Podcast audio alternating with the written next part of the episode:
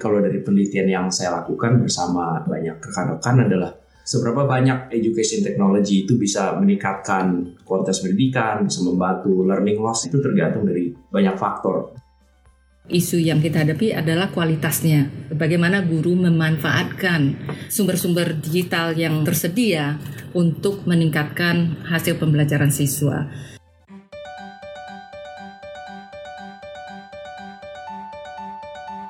Hello, everybody, and welcome to the Oz Alum Podcast, where we bring you unique stories from our aspiring alumni with me, Desi Bahir.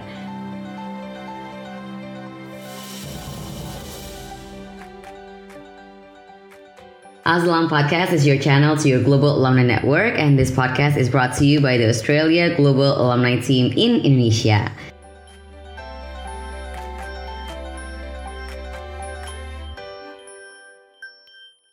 Di episode podcast kali ini, kita akan mengangkat prioritas sektor pendidikan di presidensi G20 yang disampaikan oleh Menteri Pendidikan, Kebudayaan, Riset, dan Teknologi Nadiem Makarim yang menyatakan bahwa Indonesia akan memprioritaskan empat isu utama di kelompok kerja pendidikan G20 EDWG atau Education Working Group, yaitu pendidikan berkualitas untuk semua penggunaan teknologi digital dalam pendidikan, solidaritas dan kemitraan, serta masa depan dunia kerja pasca COVID-19.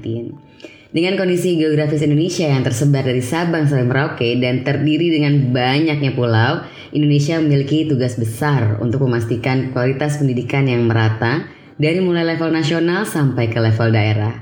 Berdasarkan hasil penelitian Semeru di Journal of Southeast Asian Economies Volume 38-3, di Desember 2021, sayangnya kualitas pendidikan Indonesia masih sangat beragam dan masih terdapat perbedaan yang cukup signifikan di kualitas pendidikan antara beberapa wilayah di Indonesia.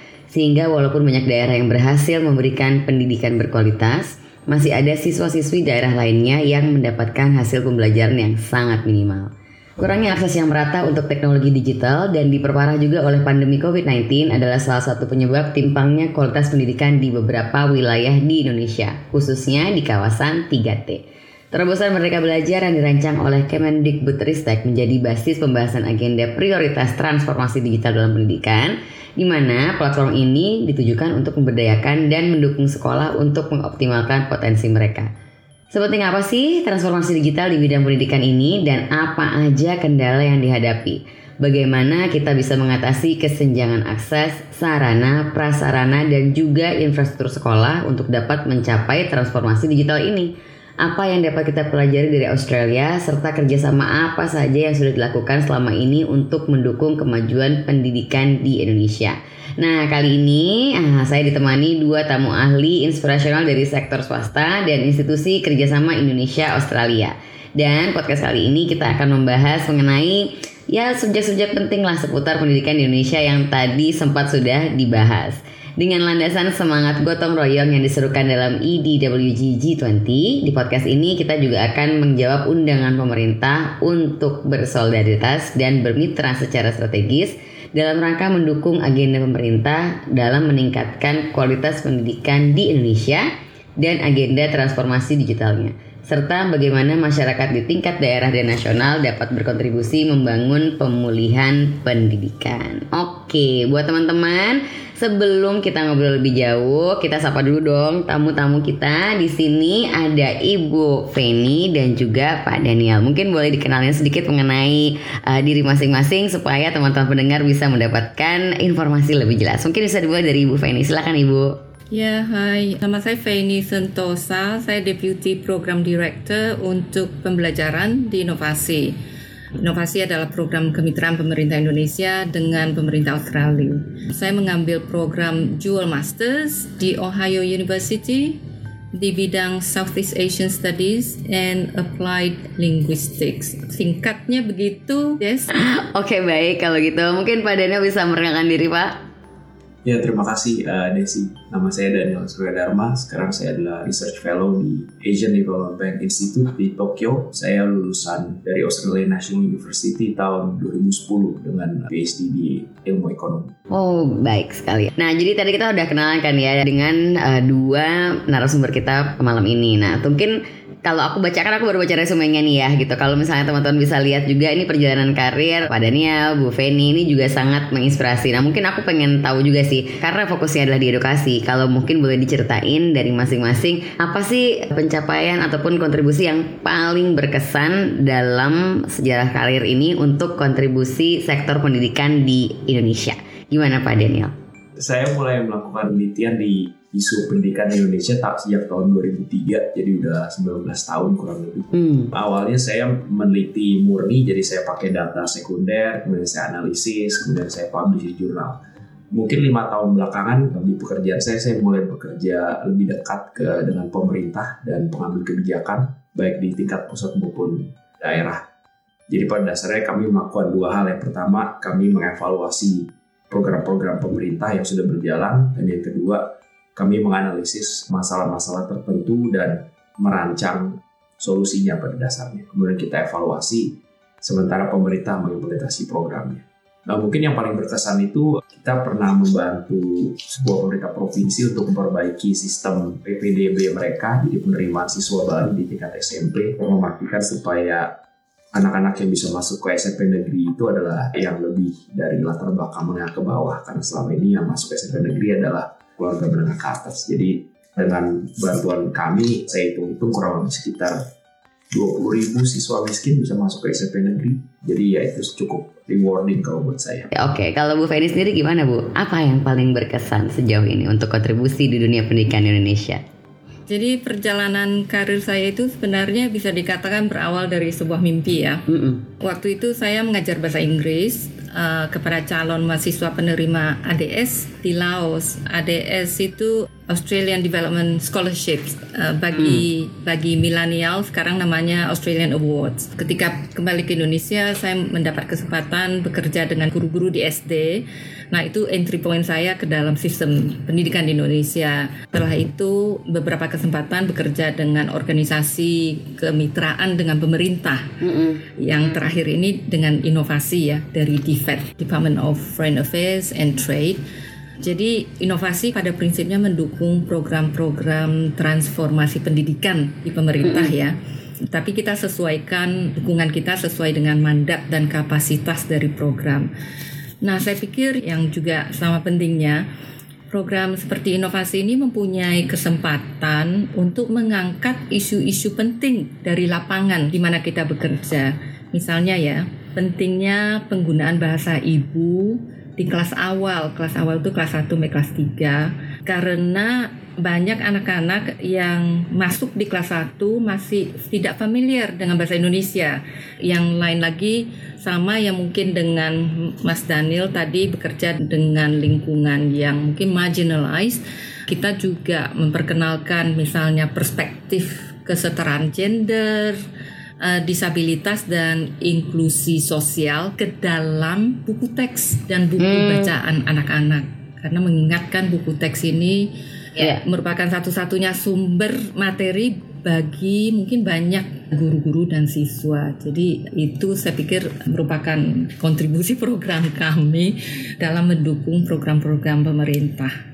Iya, sebenarnya along the same lines ya. Bagaimana memperluas akses sebenarnya yang menjadi paling berkesan kali ya untuk Bu Feni dan juga Pak Daniel tadi ya. Nah, tapi kan maksudnya kalau kita bicara mengenai latar belakang pendidikan gitu kan, uh, masing-masing ibu dan bapak memiliki latar belakang yang tinggi lah gitu di bidangnya masing-masing. Nah, mungkin pengen tahu juga sih gimana sih peran edukasi ini peran pendidikan dalam mengubah hidup bapak atau ibu gitu. Ya mungkin gantian Bu Feni duluan kali ini. Jadi bagi saya pendidikan itu memberikan opsi, opsi yang mungkin yang lebih banyak ya tentang apa yang bisa saya kerjakan dan saya lakukan gitu. Hmm. Kualifikasi bagi saya apa pun itu mempunyai suatu nilai unik ya. Kebetulan bidang saya kan applied linguistics. Saya mulai karir sebagai sebenarnya guru bahasa Indonesia walaupun bidang yang ditekuni sebenarnya bahasa Inggris. Tapi dengan kualifikasi ini saya jadinya tidak terlalu sulit mendapatkan pekerjaan mm. mengajar bahasa Inggris di luar negeri ya. Mm -hmm. Nah, tapi bagi saya sebenarnya pendidikan ini tidak dimaknai dalam arti yang sempit, eh, tidak terbatas pada pendidikan resmi. Maksudnya kita sehari-harian bekerja itu juga mendapatkan edukasi dari guru. Setiap kali kita ke lapangan, saya belajar tentang bagaimana memanage ya dan juga misalnya bagaimana melaksanakan sebuah kemitraan. Jadi saya pikir pengalaman kerja itu juga sama pentingnya dengan pendidikan resmi uh, untuk yeah. jenjang karir di kantor sebenarnya juga ya beberapa kolega yang termasuk sukses itu menekuni bidang yang berbeda dengan ketika kuliah di S1, S2 dan S3. Jadi bagi saya mungkin peluang, keberuntungan ya, luck yang terakhir mungkin networking ya. Saya pikir networking juga penting apalagi untuk zaman sekarang ini. Memang kalau edukasi itu nggak bisa terbatas formal ya. Kalau misalnya saya sering bahas memang banyak hal yang nggak ada sekolahnya gitu ya. Kalau Pak Daniel sendiri gimana Pak? Kalau saya berefleksi sih saya orang cukup beruntung karena orang tua saya juga pendidikannya tinggi. Hmm jadi dengan sendirinya mereka juga sangat peduli dengan pendidikan. Jadi saya dimasukkan ke sekolah yang kualitas lebih bagus dari rata-rata di iya. Indonesia, yeah. kemudian selalu SMA saya dikirim ke luar negeri dan lain-lain. Yeah. Tapi kalau bagi saya yang manfaat utama waktu saya PhD di Australia ya, jadi saya ada kesempatan untuk belajar lebih dalam di topik yang saya tertarik dan tentu kalau lulus dengan PhD maka lebih banyak kesempatan yang bisa diambil untuk penelitian yang lebih mendalam, hmm. bisa kerja di luar negeri dan lain-lain. Mungkin kalau nggak pakai PhD saya tetap melakukan riset tapi mungkin bukan dengan scale yang sekarang. Itu mungkin manfaat pendidikan bagi saya. Iya iya, tapi mungkin salah satu poin yang mesti di adalah memang bahwa kalau orang tua berpendidikan tinggi memang cenderung anaknya tuh diteruskan ya gitu. Nah kalau misalnya kita bahas kan kita kan mendekati G20 satu negara ini udah heboh sama G20 gitu. Mungkin teman-teman yang lagi dengerin juga pengen tahu nih gitu ya. Kalau misalnya di dalam konteks G20 apa sih isu yang lagi hangat nih diperbincangkan kalau misalnya dari sektor pendidikan. Nah untuk transformasi digital di dunia pendidikan ini kan sangat penting. Tapi kendala terbesar untuk mencapainya tuh apa sih? sih?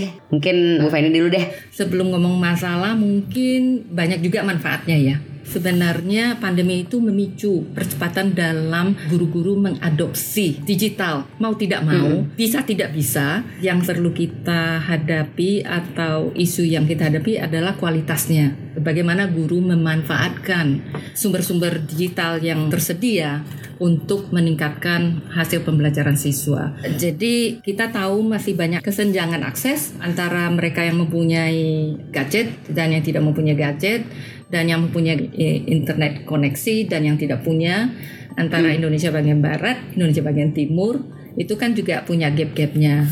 Itulah ketersediaan akses sarana yang mungkin penting diurusin dulu ya. Kalau kita ingin hmm. melakukan transformasi digital yang merata dan yang berhasil. Jadi kendala terbesarnya sebenarnya lebih diakses, kemudian ya sarana dan tadi mungkin ya sebenarnya kesenjangan dari ya mungkin logistik aja kali ya gitu. Kalau misalnya dari Pak Daniel sendiri gimana Pak? Kalau menurut saya teknologi ini suatu yang sangat menarik ya karena banyak orang berpikir bahwa teknologi itu bisa menyelesaikan semua masalah pada dasarnya bukan cuma di pendidikan tapi di sektor-sektor lain.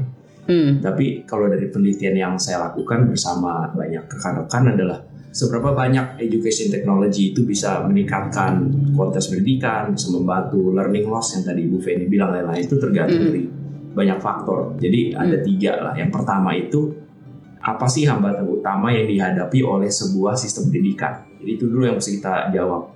Masalah utamanya apa, hambatan utamanya apa? Setelah itu baru kita bisa pikir apakah ini adalah sesuatu yang teknologi bisa bantu atasi. Hmm. Nah itu kita mesti jawab itu dulu. Terus kalau jawabannya iya ini sesuatu yang teknologi bisa bantu atasi. Hmm. Pertanyaan kedua adalah apakah sudah ada solusi teknologi yang siap untuk dipakai untuk mengatasi hambatan ini? Mm-hmm. Jadi ini adalah pertanyaan yang cukup besar karena seperti kita tahu teknologi itu kan biasanya diciptakan oleh sektor swasta, mm-hmm. bukan oleh mm-hmm. pemerintah. Sektor swasta itu kan tujuannya mendapatkan keuntungan. Jadi mm-hmm. sektor swasta itu biasanya membuat teknologi solution itu untuk orang-orang yang bisa membayar teknologi solution ini, mm-hmm. bukan untuk orang-orang yang paling membutuhkan teknologi solution ini. Hmm. Biasanya yang paling membutuhkan itu adalah yang sekolahnya bukan sekolah bagus, yang tinggal di daerah terpencil, yang orang yeah. tuanya miskin. Mereka tidak bisa membayar teknologi itu yang pertama dan yang kedua teknologi itu juga tidak dirancang untuk mereka pada dasar. Kemudian ada problem lain adalah apakah guru dan kepala sekolah mau pakai teknologi solution ini. Hmm. Nah terus yang ketiga tentu kita udah tahu bahwa di luar sana banyak sekali technological solution dan mereka semua jualannya adalah solusi yang paling bagus untuk meningkatkan kualitas pendidikan. Ya. Tapi dari literature scan yang kita lakukan ada dua hal. Yang pertama, banyak sekali dari solusi ini itu tidak sustainable atau scalable. Contohnya mereka harganya sangat mahal. Bisa juga sistem ini bisa berjalan hanya di komputer-komputer yang cukup cepat internet. Iya. Jadi tidak bisa lakukan juga. Nah, problem lain adalah banyak mereka itu belum dievaluasi secara ketat. Jadi kita sebenarnya tidak tahu apakah benar dampaknya itu positif atau tidak dan seberapa besar. Jadi itu tiga hal yang utama. Kemudian soal infrastruktur, kita semua tahu di Indonesia akses infrastruktur itu sangat tidak merata, infrastruktur teknologi. Bahkan di tempat seperti Jakarta pun itu cukup banyak SMP negeri dan SMA negeri yang tidak punya internet yang cukup cepat atau cukup reliable. Boleh menambahkan dikit. Jadi tadi kan Mas Daniel bilang bahwa akses internet juga yang berbayar bagi yang mampu ya. Nah, saya ingin meng-highlight juga, saya pikir uh, unsur manusianya itu penting untuk mempertimbangkan budaya kita, cara guru-guru kita belajar.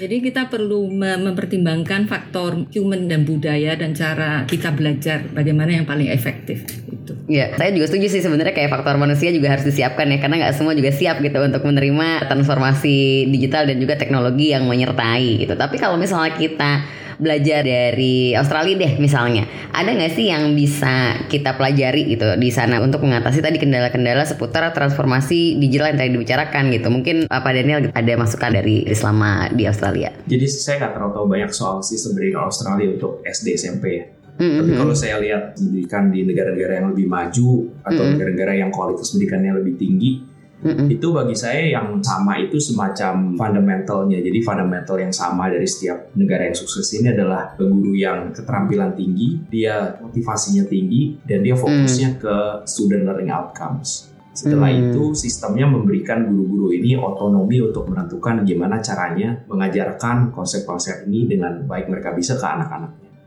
Hmm, Jadi mungkin hmm. bagi saya kunci utamanya itu dulu. Nah kalau itu sudah tercapai maka guru-guru ini nanti mereka akan menentukan sendiri mereka perlu teknologi atau enggak, mereka perlu teknologi seperti apa dan kapan mereka bisa pakai teknologi. Jadi saya mau kasih contoh mengenai tantangan untuk memiliki guru-guru yang berketerampilan tinggi dan termotivasi ini. Jadi misalkan hmm. kita bicara soal kemampuan dasar matematika dan membaca di Indonesia dan banyak negara-negara lain yang kurang lebih tingkat pembangunan ekonominya sama, itu sebagian besar siswa lulus kelas 9, lulus kelas 12 itu tanpa memiliki kemampuan dasar matematika uh, atau membaca. 10 tahun terakhir proporsi anak-anak SMP kelas 2 kelas 3 yang tidak punya kemampuan dasar matematika itu kurang lebih sekitar 60%. Hmm. Padahal mengajarkan kemampuan dasar matematika itu itu adalah sesuatu yang kita sebut bare minimum functioning of an education system. Hmm. Jadi sistem pendidikan itu harus bisa mengajarkan kemampuan dasar. Hmm. Nah, mengajarkan kemampuan dasar itu sebenarnya caranya sudah banyak yang tersedia di luar sana sistemnya pakai prosedur, pakai metode yang sudah terbukti dari berpuluh-puluh tahun, mm-hmm. caranya banyak tersedia di internet dan lain-lain. Jadi pertanyaan adalah kalau sistem pendidikan itu tidak bisa mengajarkan kemampuan dasar ke siswanya meskipun dia sudah di sekolah 7 sampai 8 tahun, itu berarti dia punya masalah yang sangat besar saya nggak tahu dan saya nggak yakin bisa dijawab oleh teknologi. Ya oke. Okay. Tapi kalau misalnya kita bicara nih tema presidensi G20 kita kan recover together, recover stronger dan mendorong konsep gotong royong. Gimana sih peran sektor non pemerintah dalam mendukung agenda ini dan terutama masalah agenda transformasi digital kali ya? Ya, jadi pendidikan kan sebenarnya merupakan tanggung jawab kita semua ya. Jadi bukan hmm. hanya tanggung jawab sekolah atau institusi pendidikan. Nah, sebenarnya pemerintah, kementerian juga menggandeng NGO-NGO yang melakukan kegiatan atau program-program pendidikan melalui kegiatan gotong royong. Nah, inovasi sendiri juga menggandeng mitra-mitra untuk melaksanakan program-program yang mendukung peningkatan pembelajaran terutama di literasi, numerasi dan pendidikan karakter ya. Secara garis besar saja di inovasi kita menggandeng NGO atau yayasan-yayasan pendidikan, yayasan buku. Biasanya mereka itu yayasan-yayasan kecil yang mulai berkembang berkembang. Jadi kita sekaligus membantu membina atau meningkatkan lah ya, memperkuat kapasitas mereka dalam melakukan program-program pendidikan. Kita juga menggandeng LPTK, Lembaga Pendidikan Tenaga Kependidikan.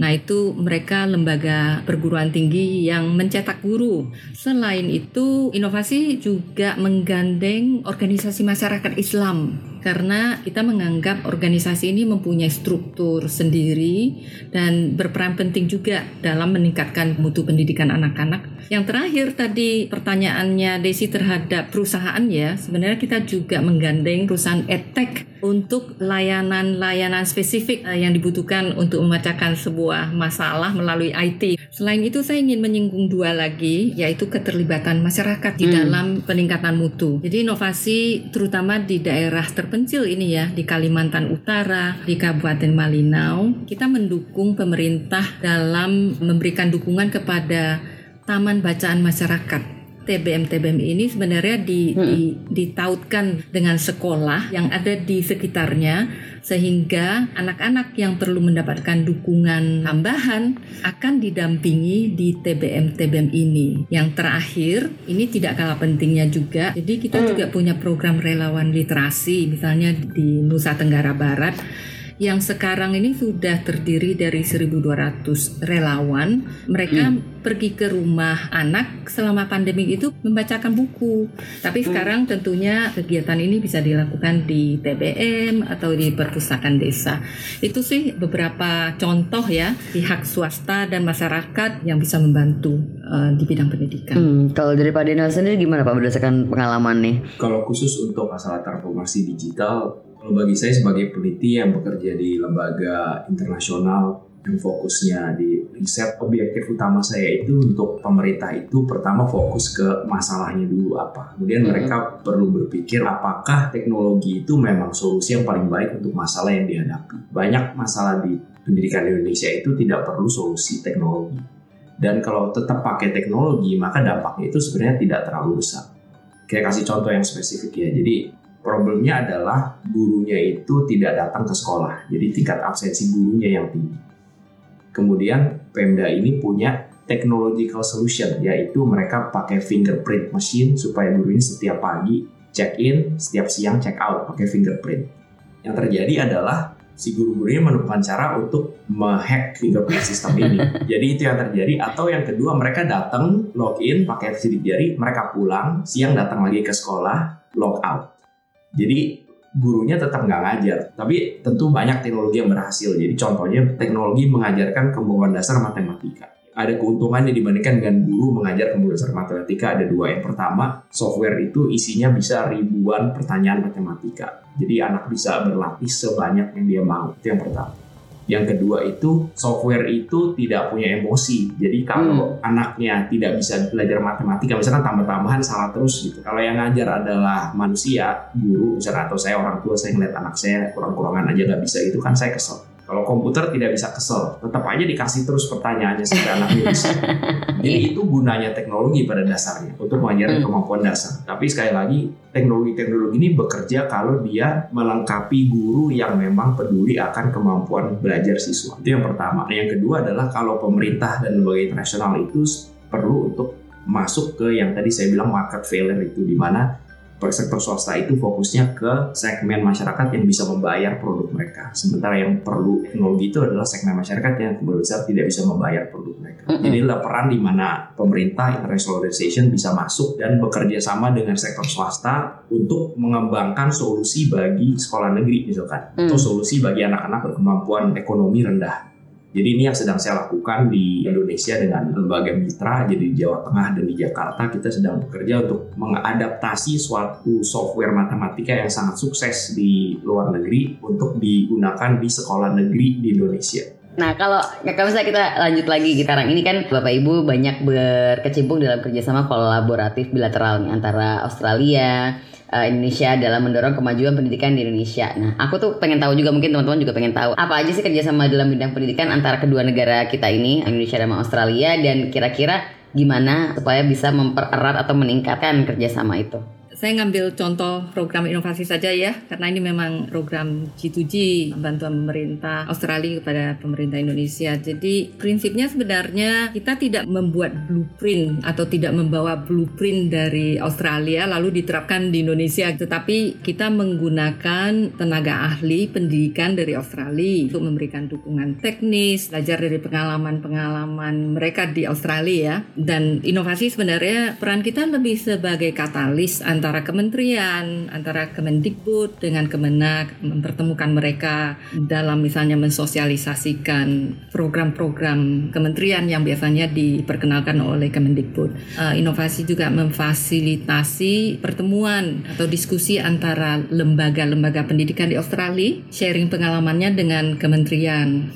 dan juga kita di dalam negeri antara pusat dengan subnasional ya dengan provinsi atau kabupaten kita menjembatani diskusi-diskusi dan komunikasi antara pemangku kepentingan di pusat dengan di daerah terkait kebijakan atau sistem tentang perubahan-perubahan yang dilakukan oleh kementerian. Kita mempunyai tim-tim di provinsi, kita mempunyai mitra di sekolah mereka itu bisa memberikan masukan, feedback terhadap bagaimana sih kebijakan ini dipahami oleh guru-guru. Nah, masukan itu kita berikan kembali kepada pusat agar mereka mengetahui apa sih tantangan yang dihadapi oleh guru-guru di lapangan hmm. yang merupakan hmm. sebenarnya target terakhir ya daripada kebijakan dan sistem. Itu sih beberapa contoh daripada bentuk-bentuk kerjasama dan peran-peran inovasi sebagai katalis ya. Oke. Okay. Nah mungkin pertanyaan penutup gitu ya dalam mendukung pemulihan ekonomi dunia dan yang lebih tangguh dan lebih sustainable pasca pandemi ada mungkin personal input yang atau strategi rekomendasi yang ingin disampaikan supaya Indonesia bisa menggapai masa depan pendidikan yang lebih berkualitas, inklusif dan juga lebih berkelanjutan untuk semua. Mungkin dari uh, Pak Daniel dulu. Ya, terima kasih. Kalau dari saya sih rekomendasinya balik lagi ya. Yang pertama pemerintah itu harus fokus ke masalahnya dulu. Jadi cari tahu masalahnya, hambatan utamanya itu apa. Dan hmm. setelah itu baru cari solusi yang tepat. Jadi kita perlu cari solusi itu yang pertama efektif, yang kedua bisa dibayar oleh pemerintah daerah misalkan hmm. jadi nggak bisa yang mahal-mahal. Iya. Yang ketiga itu sustainable. Sustainable itu artinya kalau NGO-nya atau penelitinya atau programnya sudah pergi, pemerintah bisa melanjutkan kegiatan hmm. ini solusi ini. Yeah, yeah. Dan yang terakhir tentu scalable karena skala problem, skala tantangan di Indonesia itu sangat besar. Di Indonesia ada 3 juta guru misalkan. Hmm. Ada hampir 70 juta siswa. Jadi kalau solusinya itu cuma bisa berlaku untuk sebagian kecil guru atau sebagian kecil siswa, maka sebetulnya tidak terlalu bermanfaat. Hmm, hmm. Kalau Bu Feni gimana Bu? Saya pikir kita perlu mulai dari membangun fondasi yang kuat di jenjang pendidikan yang paling bawah di kelas awal. Karena kalau Indonesia berharap dan ini diprediksi akan menjadi ekonomi terbesar keempat di tahun 2045 maka sistem pendidikan itu perlu menyiapkan tenaga kerja yang lebih terampil namun Indonesia masih ketinggalan ya menurut saya dari ketinggal eh, dari negara lain di bidang keterampilan dasar di mana keterampilan tenaga kerja dan keterampilan abad 21 seperti pemecahan masalah, bernalar itu semuanya kan berdasar dari basic gitu ya eh, keterampilan dasar di eh, literasi dan numerasi. Bayangkan jika tamatan sekolah tidak bisa membaca sebuah manual. Nah, itu kan literasi ya atau menerapkan konsep matematika untuk memecahkan sebuah masalah, berarti dia akan hmm. belum siap memasuki dunia kerja ya. Kalau saya sih sangat penting menanamkan investasi di kelas dasar untuk mempersiapkan generasi siap kerja gitu istilahnya. Iya, oke okay, uh, eh, Pak Dania, Bu Feni, apakah ada pesan yang ingin disampaikan untuk para alumni maupun masyarakat secara umumnya, baik di tingkat daerah maupun nasional, uh, mengenai apa yang bisa mereka lakukan untuk membantu pemulihan pendidikan di Indonesia? Ya mungkin kalau on a personal level ya dalam semangat gotong royong mungkin gunakan setiap kesempatan untuk membantu kegiatan-kegiatan yang berhubungan dengan pendidikan yang ada di sekitar kita. Sesuai dengan peran kita apakah kita sebagai orang tua, wali, kakak atau tetangga ya saya pikir membacakan sebuah cerita kepada seorang anak, kepada keponakan atau anak tetangga, pasti anak yang diceritakan itu akan sangat sangat senang ya. Nah, ini kan terkait dengan literasi juga ya, literasi dasar. Saya pikir itu um, bacakan sebuah cerita kepada seorang anak. Kalau Pak Daniel gimana, Pak?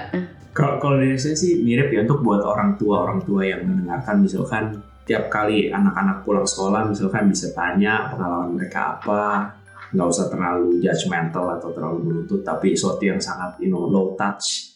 Kemudian kalau mereka bilang perlu bantuan atau mereka kira-kira perlu bantuan ya tentu dibantu jadi hmm. dari studi yang kami lakukan itu di Indonesia tingkat engagement orang tua terhadap anaknya bersekolah itu uh, rendah. Dan juga mereka engagement dengan sekolah ngobrol dengan guru berapa sering kepala sekolah itu juga cukup jarang.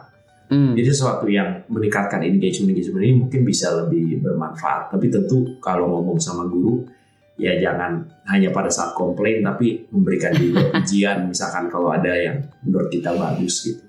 Itu Iya. sih mungkin sesuatu yang kecil sehari-hari mungkin lebih bisa bermanfaat dan bisa lebih dilakukan lebih praktikal.